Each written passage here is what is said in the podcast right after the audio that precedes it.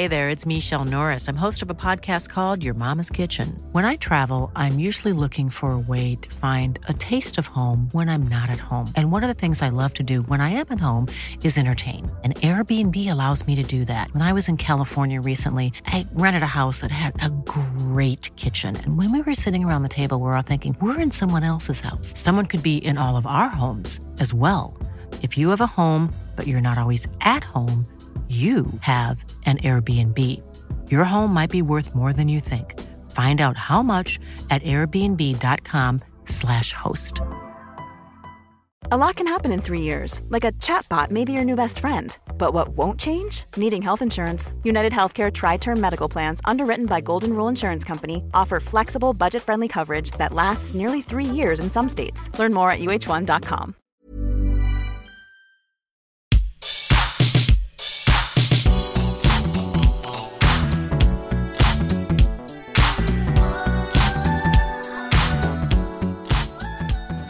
welcome to the What Culture Gaming Podcast. I'm your host Scott Taylor, joined only by Josh Brown. Hello, what do I owe this honour? Well, Metro Exodus is what got you pass into such a Yeah, did. fantastic place to be, um, because me and you are the only two that've got privy to Metro Exodus so far, um, and you've done the reviews, which is hopefully going to be online by the time you guys see this. If Hopefully. not, it'll be very soon. I'll be very Um, disappointed but uh, Josh did the review. Uh, it doesn't matter about today's and tomorrow's because you know coverage. Um, but yes, hopefully the Metro Exodus review will be online. Um, you can reveal what you gave it now. I give it four stars out of five. Dear Lord, I kind of thought we'd just do this podcast to talk about Exodus Yeah. and talk about your thoughts on it and just generally picking apart why you give it four stars and uh, and yeah, just sort of a general impressions of it. So, what were your overall sort of thoughts on it in general? I've not seen the review, Well- so yes. Well, it makes, and I'm sure we'll get into it, it makes a terrible, terrible first impression. Mm. does. but um, once it opens up, it is a really um, major stride forward for the franchise as a whole. I think, I'm sure a lot of people will prefer it to be this small, kind of niche Mm.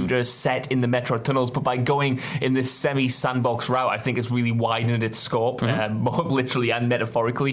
I think uh, there are a lot of shortcomings. It's a very flawed game. It's not quite, I said in my review, not quite the um, Witcher 3 moment for the franchise Right. that I think a lot of us were hoping slash expecting it to, it to be. Mm-hmm. But it's a solid game and it's a really great kind of post-apocalyptic shooter. So I think to, to quickly address if you don't know the Metro games before, because it's strange, it kind of it feels a little bit like they've they've had the same kind of reputation that the older Witcher games had, where people knew of them uh, for a while, and yeah, everyone, well, especially people like me, were thinking that Exodus was going to be their Witcher three moment, um, and yeah, the the opening stuff is a, a, a just is a slog, um, but in terms of like the general premise, like you have this idea that nuclear bombs went off, forced humanity underground, and you basically just follow like this one Russian city, um, and then in Exodus, immediately we're up on the ground and we're like out on trains and we're going to explore. Well, that's it. wider. Without spoiling too much, but Mm-hmm. the intro suffers because it, it does have to jump through a lot of hoops to sort of justify the fact that you're Mm-hmm. out of the metro station. and even if I played the other two games and uh, know them relatively well, it's been a while since I played them, but Mm-hmm. uh, I know the story and stuff. And even I was trying to catch up with who these characters were Right. and like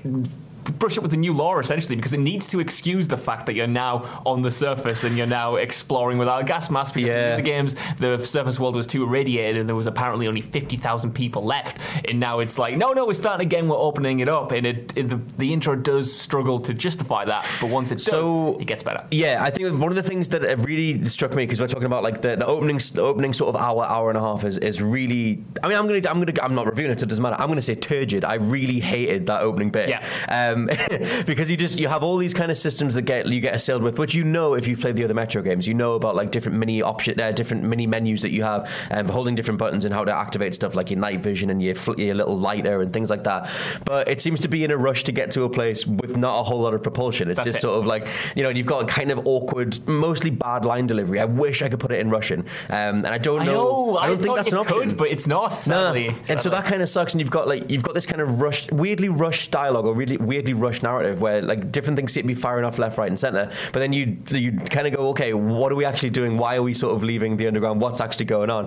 Um, and they get there, but that opening bit is kind of bogged down by yet another um, Artyom gets kidnapped and you have to stealth your way back out of it that again. That happens like three times in like I know! first hour and a half and it's Uh, like Far Cry 5's biggest problem all over again. Yeah, it's, it's just frustrating because th- the opening is not indicative of the rest of the game. Mm. The opening is very structured and very set piece heavy and very linear. You're, you don't get to explore. You're funneled through combat encounters, and the co- the game just takes control away from you over and over again, which is so frustrating. But then it does open up, and it does finally justify its Mm-hmm. premise, and it gets to the good stuff. But for anyone playing it, might just be totally put off by it because it feels like a game from 2010. Well, you, you text me um, when we had access to it like a few days ago, and you mentioned me, and you were like, "I think it might be bad." Yeah. and I was like, "I, don't, I mean, maybe." Like, I, I kind of always thought because I like 2033 and Last Light, I like them. I never loved them. I always liked the idea, and I love the idea that there's a, a really good, solid like narrative or story. You know, the novels and stuff. You have a good like world building to get to, um, and then it was always like, "Well, I hope they get there." Um, and yeah, I remember playing the start of Exodus and going, "Oh God, yeah, like what have they done?"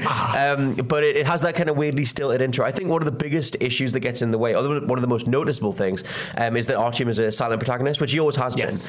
Um, but he talks in the cutscenes in between chapters, and you can read his uh, his like journal or whatever, so you can get a good sense of character from him. But then they write all these weird scenarios where like it's like Metal Gear Five. It's like they write characters that address him and address him in scenarios where he needs to respond and he just doesn't. And like and you were saying, like you know you can't believe that in, a, in 2019, um, you know in the modern sort of video game landscape that you're still doing a silent protagonist Yeah. in such an obvious way. Yeah, I, I do not like this decision at all. I think it's just jarring. The the dialogue itself, like you said, and I'm sure we'll get to, is not the best. I. Get think to it it's right fine. now. Oh, fine, we'll get to it right Yeah, now. why the not? dialogue is Eh? not the best, although it is serviceable. But it's made worse because these characters just talk at you, and you don't have kind of conversations like Anna specifically, uh, Mm-hmm. especially who's your wife in the story, just constantly tells you how much she loves you. And you how- never get to say it back. You never get to say it back. and you're just kind of there, like tapping her on the shoulder, like there, there. There's one there bit. There's one bit where you, yeah, you're sort of consoling her, and, and and the game just gives you like a, a rotating like four, three or four animations where you can like you can stroke her a bit, you can pat her on the head, you can sort of say, mm, you can sort of nod, and it's nothing, and she's just like, I love you so much, we've been through so much, and you you must just be in real time going. Just nothing, just nodding your head. And like there was another time when um, it's right at the beginning of the game, so don't worry about a major spoiler. But um, you know, you, you do sort of you go AWOL for a bit, you get lost underground, um, and you go off to do like you do a series of uh, story missions, and you go out of radio signal coverage. So when you find you, the radio starts crackling back into life, and Anna's the first one who's screaming after you, going, "Oh my God, Artyom, you're alive! Like, so can you hear me? Like, whatever." Nothing, nothing from Artyom at all. Not even like a cough. The only reason those two are together is because there's no other people on Earth left, right? He has terrible communication skills. He doesn't have any at all. He cannot sustain that relationship. But yeah, it's only made so jarring, and we are taking the mick out of Yes. it. But it's only so jarring because he does speak during the um, the like in between scenes. He's clearly a very he's- thoughtful guy as well. Yeah, exactly. Like his journal is like very like emotionally, like not necessarily emotionally wrought, but you you know you get he gets Yeah. across the the weight of surviving in the apocalypse and not knowing whether like spending time on the surface is going to lead to anything, whether he's wasting his time, whether he should just stay underground where the safety is. That's the problem. He has thoughts, and I want to know them. Yeah, I know. Hate just getting them in these bite-sized um, bits. It's just it's frustrating, Mm. and I think because the character, it's frustrating because the rest of the game's good. Yes. And I genuinely do think, although the dialogue is serviceable, the characters in particular are really great. Mm-hmm. I love spending time with them. Mm. But that could have been so much more had we actually had conversations and not just it being them talking at me Yeah. and telling me their entire life story. There's no kind of two way thing. There's no give and take. Mm. There's no me finding out about them and them finding out about me and that affecting how they speak to me. It's just monologues and exposition, which it's it's it's fine, but it It's- could have been so much more. Yeah, I think it's it. I remember I texted you. Uh, I texted you after I got through a little bit more, and I was like, "This is a video game ass video game. Yeah. like this is like the most like no, you will come to me style video game, and it's just fine. I don't want necessarily, I don't need or want handholdy tutorials, but they barely explain anything. Like you know, you sort of you get kind of pushed out into the open world, and you, you don't really you get funneled down a few different sequences at the beginning, but then it opens up, and you, then you start to get a sequence or a variety of uh, different open worlds, like uh, open world chunks, and that's when you start figuring things out. Um, but there is that weird sense of just not really knowing like how much I'm supposed to be invested in the story at any given moment, like how much because every character talks to you with this like emotional weight, Yeah. but you never reciprocate it. Yeah. So I'm like, okay, that's kind of all set dressing, and I'm saving the humanity. Well, I'm saving this little chunk of humanity and things like that.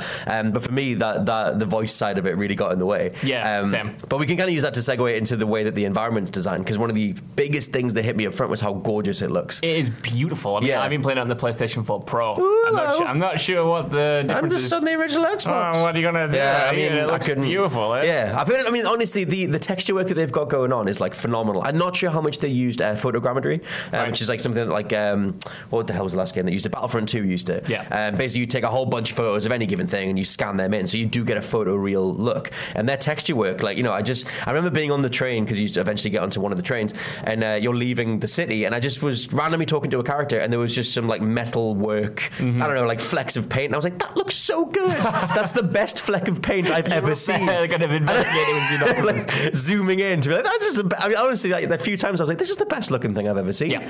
And it's like, um, because obviously, I mean, the initial debut of it was the Xbox One X thing, and it was like, look at this thing, it's in 4K. Um, so how does it look in terms of like, do you, do you feel like a general sort of wow factor? I do. Like, there's often times where I just sort of stop and have to look at it. There was one moment again on the train right at the very beginning where the fog is kind of coming over, like Mm. the icy fog, and the everything's snowy in the background. And there was just two characters talking, but Mm-hmm. it just looks so good. There are like the effects in the game, especially with its lighting and, like I said, the fog specifically. It makes it look. It just makes it pop, and Yeah. everything is just of a high quality. I think the character models look really good. Sometimes the the, the voice acting and the lip syncing makes them look a bit uncanny valley. They just sort of stare at your Yes. face and like a mother mouth. Blah, blah. But uh, for the most part, it looks it looks it looks exceptional. And I think the way it immerses you into this world, not only through the graphics, but then the complementary mechanics, Mm. like you said, it does just throw you into it. But everything is um, kind of detailed in game. There is very minimal uh, UI elements. The Mm-hmm. HUD is very limited. You have to sort of check your own body to sort of see whether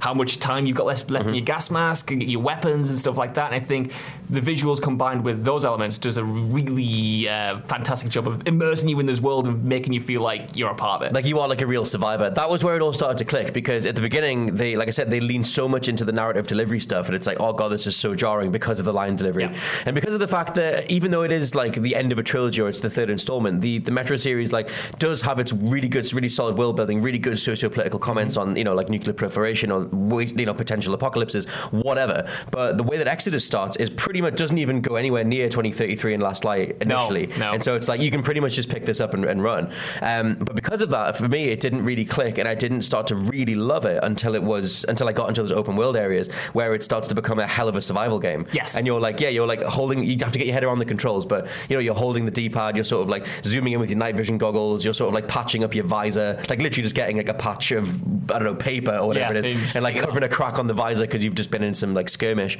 Um, and like ammo conservation is a big deal. Like there's a lot of elements like that that really make you go like, I'm just scraping by. Yeah. And then that weird kind of like industrialized like approach to the whole world design, art direction, all that starts to click. And then yeah, that for me, I had to just kind of put the story to one side. Like I'm only like I don't know five six hours in ish. Um, and you were saying that you spent a lot of time exploring as well. Like That's the- it. I've spent far too long exploring because there are issues if you do spend too Mm. long. But the, the it's just so good to, uh, like you said, survive in this world, even though you have a home base to go back to and people to provide for. Mm-hmm. It's like kind of like the Red Dead Redemption 2 thing where you're going out on your own, you're sort of Yeah. supporting your team. Uh, in that sort of loop loop of um, scavenging, sorting out your weapons, making sure your mask isn't going to crack in the thick of it. It's it's unbelievably compelling. I find, even Uh-huh. Yeah. though you're ostensibly doing the same thing as you are in any other post-apocalyptic game. You're smashing X and picking up resources and getting your backpack You out. and really need them, though. But it's it, you Yeah. really need them. It has a really great flow between making you feel powerful. Like if you spent 20 minutes scavenging and you've sorted your weapons Mm. out and they're all clean and they won't jam, Mm-hmm. you feel powerful for when you get into a firefight. But after that firefight's done, you're back to square one again and True. you have to go through the whole thing all over again. So there's never a feeling that you've mastered the world are like you're too powerful. Mm-hmm. And there's never there's also no, not a feeling of you're always on the back foot and you're always scraping by. Mm-hmm. There's a mixture of both. That is just for me. That's what I want out of a post-apocalyptic game. Totally. I think that that's the thing that they nail the most, like giving value to loot. Because like you Mm-hmm. know, so many games like loot is so disposable. You're swapping things out. You're even re-rolling the exact same item so Yeah. you can get a better number attached to it. Um, but yeah, the way that Metro does it, like even their design of the weapons, like you've got these like weird like steampunky um, like pump action like rifles and stuff that fire ball bearings, and you've Yeah. got to like manually hold X and then press the right trigger. Like hold X to get a hold of the front handle, right trigger so you crank it, Uh-huh. um, so that you've got enough shots ready for the next time. Um, which led us, we were talking earlier. pardon me, I'm so ill by the way. Oh dear God. No, I'm gonna get so ill as well. I know it's like being in a radiated wasteland. So kind of, it's the immersion. But um, one of the things that we talked about before we started recording was um, you can go out, you can explore. Like there are story missions that will happen in these different like little pockets of the open world, but you can get there ahead of time. Yeah. you can kind of break it a little bit. Yes. Um, because I'll give you one example, and you talked about this as well. Um, but there's one bit when you have to go and uh, you have to basically retrieve a, a train carriage, like a train car, um, and it's tucked away inside this this warehouse. And when you finally get it, the um, the railroad takes you back to the where you started, basically. Um, and the guy on the comms is like, "Hey, you know, you're going to encounter some resistance on the way back because this there's one rail you now need to take is going to go through all these gang places. But for me, I'd already cleaned them all out. Yeah. So none of that dialogue made any sense, and then I I just rode the train car peacefully with no with no Yeah, yeah, gameplay for about five minutes, just like you know sauntering back to the the start point. It was nice and tranquil, and it was like just because of the day night cycle, it was right during dusk, so it still worked, quote unquote. Yeah. Um, but there is that sense of like playing tinkering with the world can kind of undo some of the other moments. Honestly, I did the exact same thing. And I Mm. think that's one of actually the better examples of it. Like, I, I don't think that impacts it as much. It still impacts it, but I cleared that place out first. So when Yes. I was driving through, the, I got the same message, and I was like, well, it's fine. I've, Uh-huh. uh, I've killed them all anyway. So if anything, I'm being rewarded for forward planning. In the second major area you go to, which is sort of a desert, I encountered this far more. Every, Okay. Everywhere I was exploring was sort of cornered off for a story mission. So I would be spending 30 minutes, 40 minutes sort of searching the area, f- figuring out what to do in there. Mm-hmm. And yet I couldn't progress. And it just genuinely was a waste of time because I came back later on with a dude and it was slightly different and I could go through a certain path that I was Right. arbitrarily locked off before. I didn't think it did a great job of um, kind of rewarding my freedom or my, kind of my Yeah. During those situations. And it's only a problem because I know what you're going to say. Just do the story missions and then explore later. That's that's how in it should theory, be. but that it doesn't tell you that. But it doesn't, it doesn't. tell you that. It, if you do trigger certain story missions, they aren't signposted, Hmm. and you will get ushered onto the next area, and you won't be able to come back Mm-hmm. and sort of find those areas that you missed in the first place. So Hmm. you do want to explore every single place before you get to the story missions. But then at the same time, you're kind of not rewarded for doing so, especially in that um, second area. I think the Right. first one has elements of it, but it's mostly fine. Mm-hmm. The second one's really bad for it, and then the rest uh, kind of uh, uh, you, you encounter it, but it's not too bad. Yeah, because when I again, like you know, we're not saying that. I don't think that you need, like I said, like a handholdy tutorial or anything. Yeah. But you, it's a weird sensibility to break down because some games just just happen upon that guiding hand mentality. Like you don't always know where you need to go in Breath of the Wild, but you will find something. You will get somewhere. Um, and then sometimes in Metro, it's so hands off that you kind of go, okay, well, the narrative is kind of open ended. It's like, hey, go scavenge and go like you need to like retrieve people, but you know, you're, you're, it is kind of open ended. Mm-hmm. But then if you're too open ended with your approach, you'll you'll happen upon encampments that you're supposed to fight later, um, and things like that. So it's it's a little bit of a it, it stumbles a little bit, um, but it doesn't necessarily get in the way of immersion. It just kind of means that you're rewarded ahead of time with better gear because you Yeah. already scavenged that one place ahead of time. Um, which let's just talk about the combat, which is one of the things that I love the most. Yes. um, because Go on. I'll go. Oh, go on. I mean, I, I might, it might be because I've not done that much of it. Like I said, only five, six hours ish. Um, but like the way that the combat works, I, I love all their uh, reactive dialogue they have. It reminds me of uh, Manhunt, Mm-hmm. where characters talk to each other. I mean, it's not new for Metro or anything, but like if you go into hiding, like a little light on your suit tells you that you're invisible. Yeah. So you duck away inside some bush or something, and you'll hear like people shouting across camps, going, "Is he over there?" Mm-hmm. Like, "Oh, I found him over here," or like whatever. They don't even speak American, so it's not that. But you know, there's people trying to find you, and I remember that in Manhunt, the first time I disappeared in Manhunt, and two characters talked to each other and said, "Oh, did we lose him?" Like Mm-hmm. whatever. And I love that. I love that they're even though it's just dialogue, I love that their scripting feels like you're actually getting hunted by people. Yeah. Um, and that idea of going up, like the power fantasy side of it again, where you're going up against like you know a, a formidable foe kind of thing, um, and so popping off the headshots and you know taking people out stealthily. Satisfying headshots. Headshots are very satisfying. satisfying. and then you have a choice as to whether you want to knock someone out or kill them. Yes. Um, which we can get back to how that seems to affect some of the story. I Couldn't possibly say. I don't want you to see the spoilers, but I have one example that I can give. Cool. Um, which we'll, we'll stay away from spoilers, but it seems like even though at the beginning I was like, why am I even giving it a choice Yeah. other than just for the player? But it seems like that does matter. But um, yeah, your general thoughts on combat stuff. I think combat um, can be really good. I think when you're fighting guard like dudes, Mm. regular soldiers, it's uh, it's satisfying. The guns are, have such a great sense of weight. Steampunk as hell. Yeah, like such Yeah. a good kick. Like you said, there is something satisfying about them being so manual. Like when you have Yeah. Mm-hmm. to pump the uh, sort of ball bearing gun, it's really good. Popping off headshots is great. The idea of ammo conservation. When you spend too many bullets on a person, you feel like you've failed. You know yeah, you're just like, why you go down? It's like just stop. I'm wasting all my ammo on you. I could have just headshotted you. Yep. But when you do pull it off, it is um, it's great. I think the stealth lets it down for me. Right.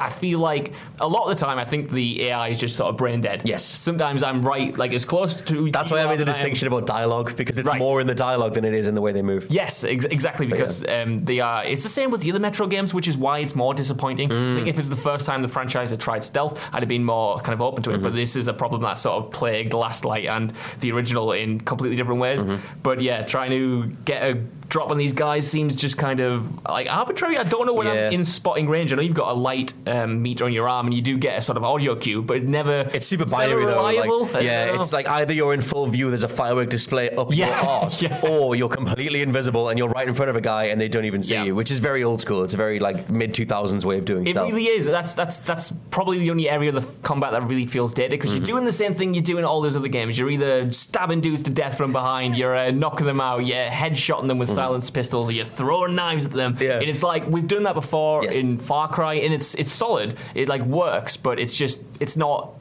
how I wanted to play the game. No, same. Something hilarious as well on the Go on. immersive side is that that, that weird uh, ball bearing firing thing. Ryan Reynolds here from Mint Mobile. With the price of just about everything going up during inflation, we thought we'd bring our prices down. So to help us, we brought in a reverse auctioneer, which is apparently a thing. Mint Mobile unlimited premium wireless. Ready to get 30, 30, bit to get 30, bit to get 20, 20, 20, bit to get 20, 20, bit to get 15, 15, 15, 15 just 15 bucks a month. So, Give it a try at mintmobile.com slash switch. $45 upfront for three months plus taxes and fees. Promo rate for new customers for limited time. Unlimited more than 40 gigabytes per month. Slows. Full terms at mintmobile.com. Cool fact a crocodile can't stick out its tongue. Also, you can get health insurance for a month or just under a year in some states. United Healthcare short term insurance plans, underwritten by Golden Rule Insurance Company, offer flexible, budget friendly coverage for you. Learn more at uh1.com. This podcast is brought to you by Indeed. If you need to hire, you need Indeed. Indeed is your matching and hiring platform with over 350 million global monthly visitors, according to Indeed data, and a matching engine that helps you find quality candidates fast. And Indeed doesn't just help you hire faster, 93% of employers agree Indeed delivers the highest quality matches compared to other job sites, according to a recent Indeed survey. One of the things I love about Indeed is that it just makes hiring all in one place so easy because you just get unparalleled access to job seekers. Plus, listeners of this show will get a $75 sponsored job credit to get your jobs more visibility at indeed.com slash WCG. Just go to indeed.com slash WCG right now and support our show by saying you heard about Indeed on this podcast. Indeed.com slash WCG. Terms and conditions apply. Need to hire? You need Indeed. Um, its description says that it's silent. It's so not silent. It's not, is it? No, but No. its description says, "Oh, a silent, sleek weapon." And I was like, "So does that mean I can just shoot it right next to a guy Yeah. and they won't?" Yes, it does. You just go, you just headshot a guy. It's like, like loud as hell, and like the whole camp just just completely what? like nothing at all. Even though my superpowered steampunk gun is just killing everybody one by one.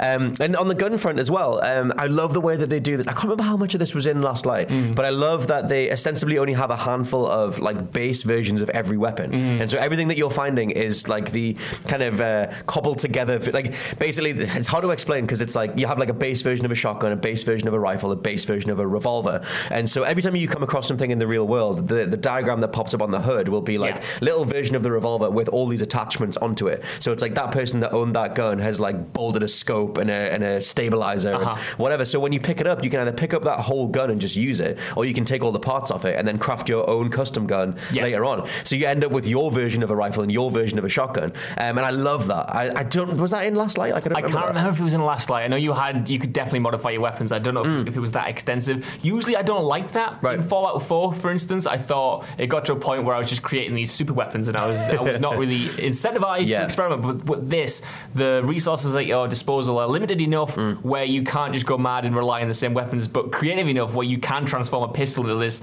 shotgun hand cannon. and it is satisfying. Like it's always it's always a thrill to see a weapon that has all those red markers on of new Yes. attachments and like taking them either just swapping it completely or taking them off and knowing you can use Mm-hmm. them later. That's uh, yeah the way the weapons work and they feel like yours as well. Yes. that makes sense. That sounds ridiculous. No, but, no, I'm with it. because you've crafted them. Yeah. and because you've spent so much time with them and you've modified them, they feel like this is like it's your gun. Well, that's you know what I mean? that's why I never, when I'm coming across some random thing in, in the uh, the over in the open world, I don't say overworld.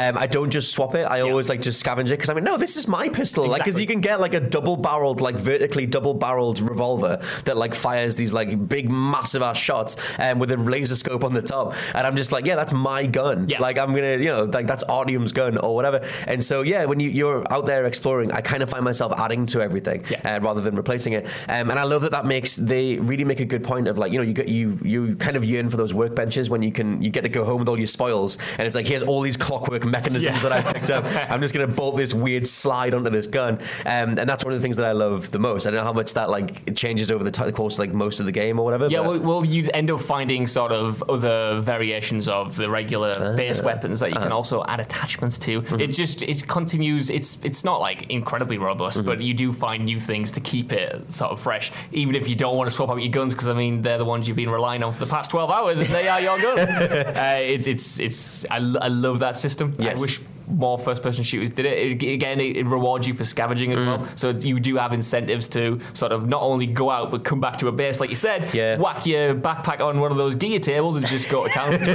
Which is what I used to like a lot about uh, The Last of Us as well. Yeah. Um, and Metro, I mean, Metro's had crafting before, but you, I found myself crafting like on the fly, like uh, in the moment kind of thing, a hell of a lot more than the past two. Um, where like you know you just hold LB or L1 and you press X or A, and you just like, just whip out your backpack and you have a certain amount of things you can craft, like medicine um, and the different uh, the gas masks, like filters and stuff. Um, how much did those things do you think get in the way of the overall gameplay? How much of it is just an arbitrary restriction? Like every now and then you need to refresh your breath mask, I like things it. like that. I like it. I think it does add to the immersion Mm-hmm. overall. I think it's just it's it's because this game is ostensibly, I think, even more so than the other ones, sort of a survival horror game. They've, I think they found their niche more. They have, they Yeah. have. You do have like the ammo conservation. You do have this very mechanical animation-based focus. Mm. You can't just flip into a menu and sort of have your gas mask on or have it change. You need to physically do it. It's the same with either whipping out uh, what you call one of those things, The lighters? a lighter. Yes, either a whipping out flame a lighter, creator. a flame creator. One of them. to uh, set fire to the cobwebs, or when you sort of brush your face and do Uh-huh. Yeah, that. you did, if you because you That's get dirty. useless. 'Cause in It- it is, isn't it? In the old games, used to do this, and then Do a it bit of a John Cena. Yeah, you do a bit of a John Cena, Yeah. and then it actually did something. But in this, I've never really got dirty No. enough to have to do it. and I like that it's there. That's that's one of the strangest things at the beginning. Like I was saying uh, earlier on about like the, you kind of get assailed with all these different mechanics, and it's like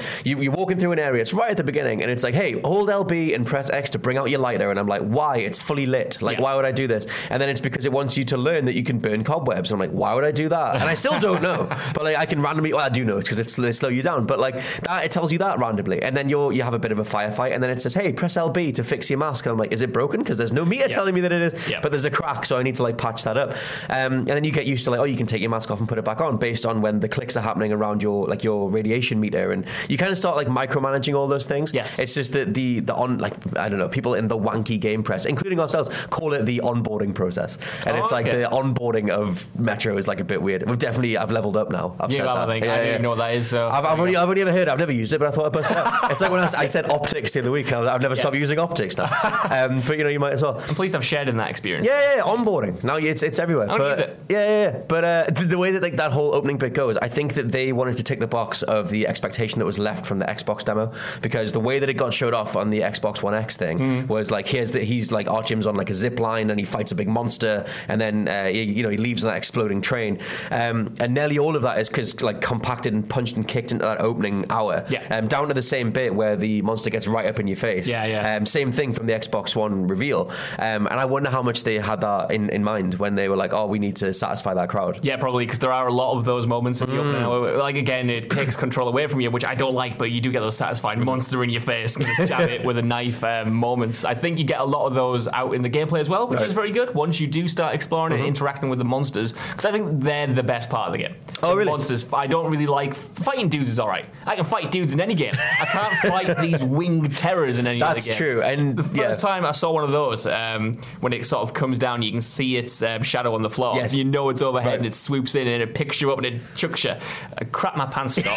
Crapped him. Well, but- the, see, the loading screen told me that after I'd been attacked by one, but the loading Right. screen tells you, hey, look, if you see, I don't know what they're called, but if you see this big winged lad, um, watch out because they can grab you and they'll take you back to their nest. Um, and there is a side mission associated with meeting one of them Mm-hmm. Yeah. anyway. Um, but yeah, stuff like that, those weird little sort of dynamic interactions with creatures that they've clearly like made for the game. Because then one of the nearest comparisons is going to be Fallout, and we might do more stuff on pairing Metro off against Fallout. It is very Fallout. It is in spots, yeah, but then it's like you go back through the franchise, and obviously Metro has been doing this stuff alongside. It's just that it never really got noticed. It's kind of like how some people started pairing off, including ourselves, Witcher 3 with Scrolls. Yeah. And it's like, obviously, Scrolls been going a bit longer, but, you know, the Witcher series does things better than, than Scrolls sometimes. Um, but do you think Metro executes in a way that Fallout doesn't? Yes, I think it's a sort of if you uh, go to Fallout and then you want to sort of uh, because Fallout is great. I, I really do love it. Yeah, Fallout. I one used- of my used favorite- to once. right. It's one of my 2008. favorite Remember 2008? Yeah, Shut on. up. It's still good, Scott. It's still really good. I 76, really like, is it? I played 150 hours of Fallout 4. Oh, Right. someone had to.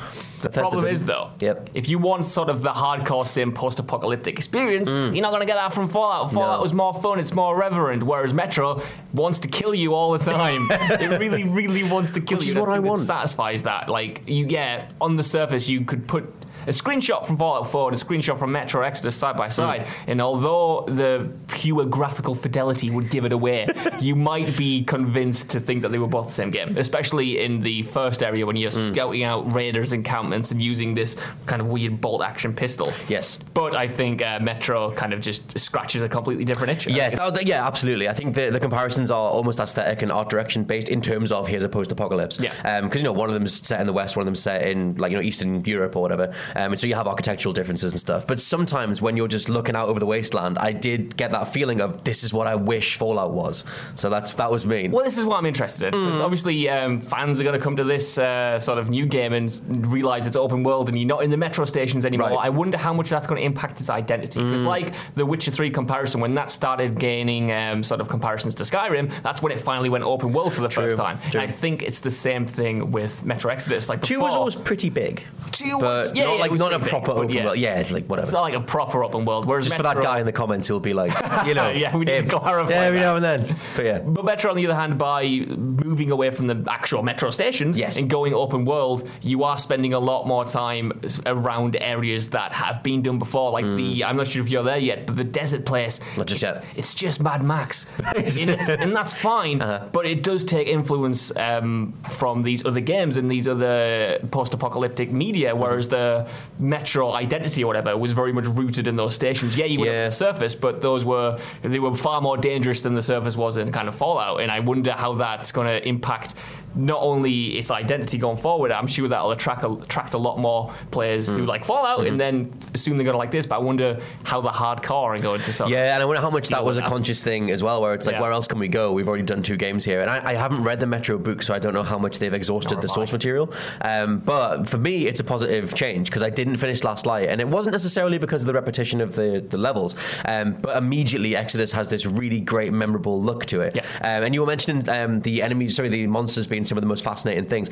There's a blue orb in this game. I'm, that I'm sick of hearing about this, blue orb. Scott. blue orb that I don't think was in the Blast games, um, but it's like some weird like electric demon, Yeah. which sounds cooler than it is because it's a big old floating. It looks nice. I mean, for the sake of the graphics, looks lovely. Nighttime, you're walking through, you're walking through some abandoned train cars on your way back to whatever building you're going to go to, and you just see some like lightning bolts just coming out from behind like a, a hill. And What like did you do? Well, I went to see what it was, didn't Why? I? Well, because it might have some loot or something. I don't know what I could and I thought I'll go see what it is. Killed me in two shots. I thought, right, I'm going to respawn. I'll try again. Killed me again. So, but but my point was going to be that the sheer variety of the enemies Yeah. is a hell of a thing because I was not expecting a death dealing blue orb. No, I don't. Nor was I. But I can't get over this. Right, I'm gonna have to go back to it.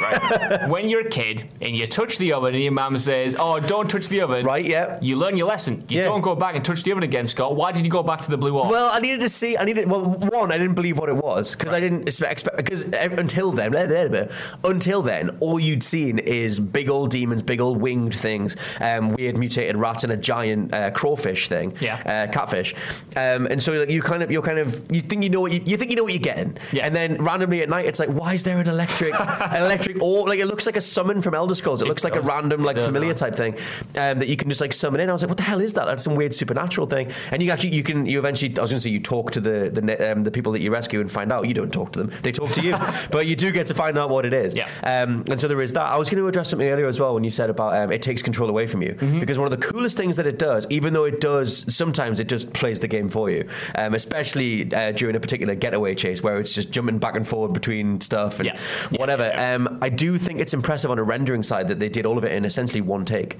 Like not all of it, sorry. It's every chapter. Each chapter is Mm-hmm. one take because it does fade down. You get Artyom's voiceover in the chapter breaks. That's true. But the rest of it is all one take, quote unquote, which made me made me think of Uncharted 2. You know, the big train level. Yep. And it's like how much was their expanse that they had to build, especially in terms of that getaway thing. Yeah. To all be one take. I was also thinking that when I was every time I'm on the train, I always think, how much of this are they repeating? It doesn't look like they're repeating No. much, but uh, I always do that in games. Like, how much can I stand and look out the window Yeah. and be like, well, I'm going to see the same thing twice. I just Took I took that for granted, to be honest, because every yeah, every single chapter, every single sort of new major mission is just there's no loading screens unless you die. Yeah. so that you don't have to like when you go into buildings or when you go into the major areas, you don't have to sit through a loading screen. No. so which kind of makes because I did have a gripe that the loading screens in screens loading screens The loading screens. the loading screens in this game are long. They're really, really long and it takes a long time to get in there. It, it might be different on the Pro, but on the Xbox, if you do the whole instant on thing where you leave your game like paused and you turn your console off, Yeah. major fire hazard, you leave that on. Um, I mean, it probably isn't, but you never know. That's what I always think when I leave it on. The, I was like, I want to play it straight away when I come home from work. leave it on. I know, but then I'm like, it's probably going to burn the place down. Hasn't yet, so not to worry. But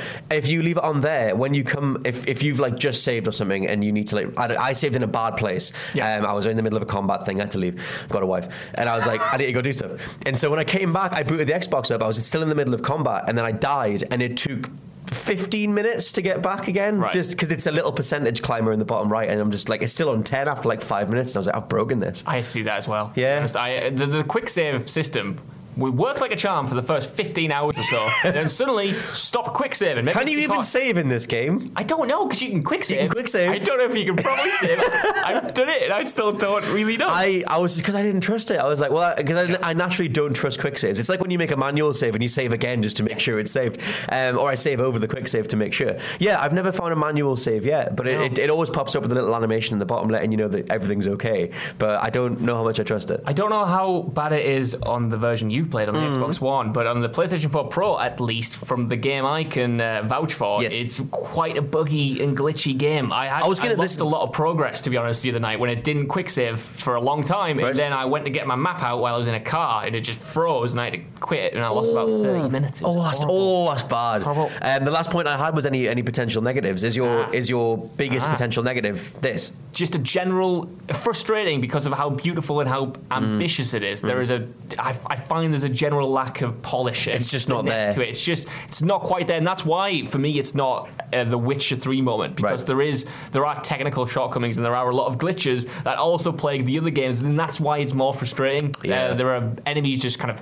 pop in. There's a lot of texture popping as well. Mm. A lot of the times, I'm not sure if, if you experience the same, but hitboxes would sometimes just wouldn't work. I would Ah. throw um, uh, like the daggers at, at a guy, and Mm-hmm. it, it would just go through him. And then at one point, I walked up to him, and he was just doing like he was just frozen. No way. I was, I was, I didn't, I didn't know what to do. But uh, I've had that quite a few times. I've Right. had the game just crash on me. I'm not sure if this is your. I've honestly well. not no like weirdly, and this isn't just hyperbole. I mean, I, I own a PS4 Pro. Old me would have said, "Oh, that's cool, PS4 Pro." Yeah. No, I've got a PS4 Pro. No, I haven't had anything like that. I am so pleased I got footage for this because when the review goes live and I complain about You're it, lying, and other people don't have it, they're No. going to accuse me of being a liar. But it did happen. I've got footage of it. Um, the nearest thing I had to something like that is the because there's a weird like snap-on lock-on, um, and sometimes that betrays itself. Like it'll just lock onto something that's behind the thing you're trying to shoot at. Yeah. Um, so I had like a, a few little glitches like that.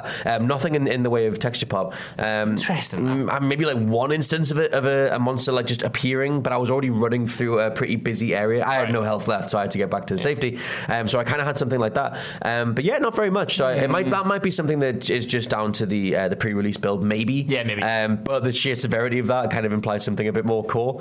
Yes, Um, uh, I don't know. For me, it just it took away, it, it broke the immersion that the rest of the game built up so Mm. Right. well. It's, it's, it was the same with kind of the the enemy AI, especially with the mutants that Mm. just run at you. I felt like sometimes they would just run up to me and not do anything, Bounce off you. run away, and uh, Nice. it was it was fine because Yeah. I mean I got to kill them and not lose any health, but it sort of it broke the illusion in a way. I do know what you mean. Scary they. And there's one uh, again. I wish I knew about the name of the monsters. Uh, there's one particular beast that keeps like it's one of its animations is to like howl at the moon essentially, and it Mm. does that by climbing up on a, on a car or a high point and then doing it. But it was just doing that over and over Yeah, again. yeah. Um, but not not in a row. But every time I came to that one area, there was that beast howling at the moon again. So I was like, dagger to the head again. Another another little problem. Go on. I'm not sure how widespread it is, but every time I've cleared out a monster's nest like this, Mm-hmm. I- every time I come back, they're already back. They're already there again. They're, they're, they've all respawned. It feels like a waste of um, resources, especially if I just run slightly away. That's a good point, because then the- It's like, what was the point of this? Because monsters' lairs don't, well, at least from what I've experienced, don't often have uh, loot. I was going to say the, ones the loot doesn't come back. No. So there is that. Uh, overall, though, would your what's your general takeaway point? It's a recommendation. Oh, absolutely. Well, I mean, it's four Even stars, though- isn't it? Well, this is the thing. We've we've kind of been slagging it off. no, we haven't. We've been we've been episode. a solid measured. measured co- and plus, check out Josh's review. Check out our review. I'll, I also shoot on it there as well. But here's the thing: it, it has it has flaws. Yes. Like all Metro games before, it has it has a lot of flaws. Mm. But when it when it clicks, it is just so easy to love. I think, and the atmosphere it creates, and the sense of survival, and even the narrative, I quite like. Uh, it's beautiful. Mm. It just does, unfortunately, have these things that drag it down. For me, they're not that important. Mm-hmm. It's just you need to go in knowing that it, one, it makes a bad first impression. Yeah, bad. Two, it is not as polished as you might want it to be. Yeah, and I think um, as for for me, it was the same. It's the same thing. Like totally, it was the, it was the opening was like I said, turgid. I hated that intro. I almost was like, I can't because I don't need to review it. So I was like, I don't. I'm not going to get through it. And I was like, no, I play everything. That's my life. what is my life if I'm not going to give it, a, a- you know, a, a bit longer? Um, and it did all click. I was so happy when when I finally got out to that first open bit, and I was like, okay, I get what this game is now, and which is kind of why I wonder how much it's had this weird kind of personality identity crisis in terms of the way that it was shown off, um, and the way that like that intro tries to satiate that action heavy Yeah. like you know fan base kind of thing and more audience uh, only to settle back into what it does best. Um, so yeah you guys can go check out uh, Josh's review. Hopefully it'll be online by now. If not just I don't know find find words. Ups and downs will be up on the website. Ups and downs so will be up on the website so you can find that too. This has been the WhatCulture Gaming Podcast. I've been your host Scott Tailford joined by Josh Brown. Hello and goodbye. Metro is good. it is. And we'll catch you next time Bye.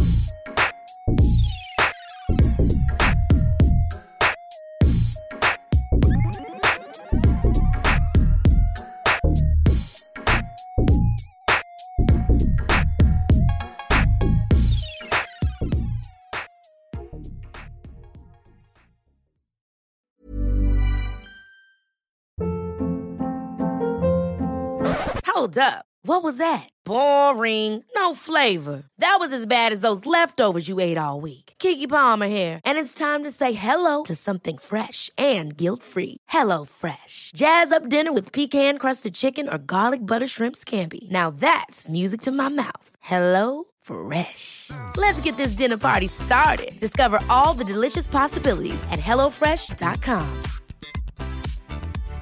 Hi, I'm Daniel, founder of Pretty Litter. Cats and cat owners deserve better than any old fashioned litter. That's why I teamed up with scientists and veterinarians to create Pretty Litter. Its innovative crystal formula has superior odor control and weighs up to 80% less than clay litter. Pretty Litter even monitors health by changing colors to help detect early signs of potential illness. It's the world's smartest kitty litter. Go to prettylitter.com and use code ACAST for 20% off your first order and a free cat toy. Terms and conditions apply. See site for details. Planning for your next trip? Elevate your travel style with Quince. Quince has all the jet setting essentials you'll want for your next getaway, like European linen, premium luggage options, buttery soft Italian leather bags, and so much more. And is all priced at 50 to 80% less than similar brands. Plus, Quince only works with factories that use safe and ethical manufacturing practices. Pack your bags with high-quality essentials you'll be wearing for vacations to come with Quince. Go to quince.com slash pack for free shipping and 365-day returns.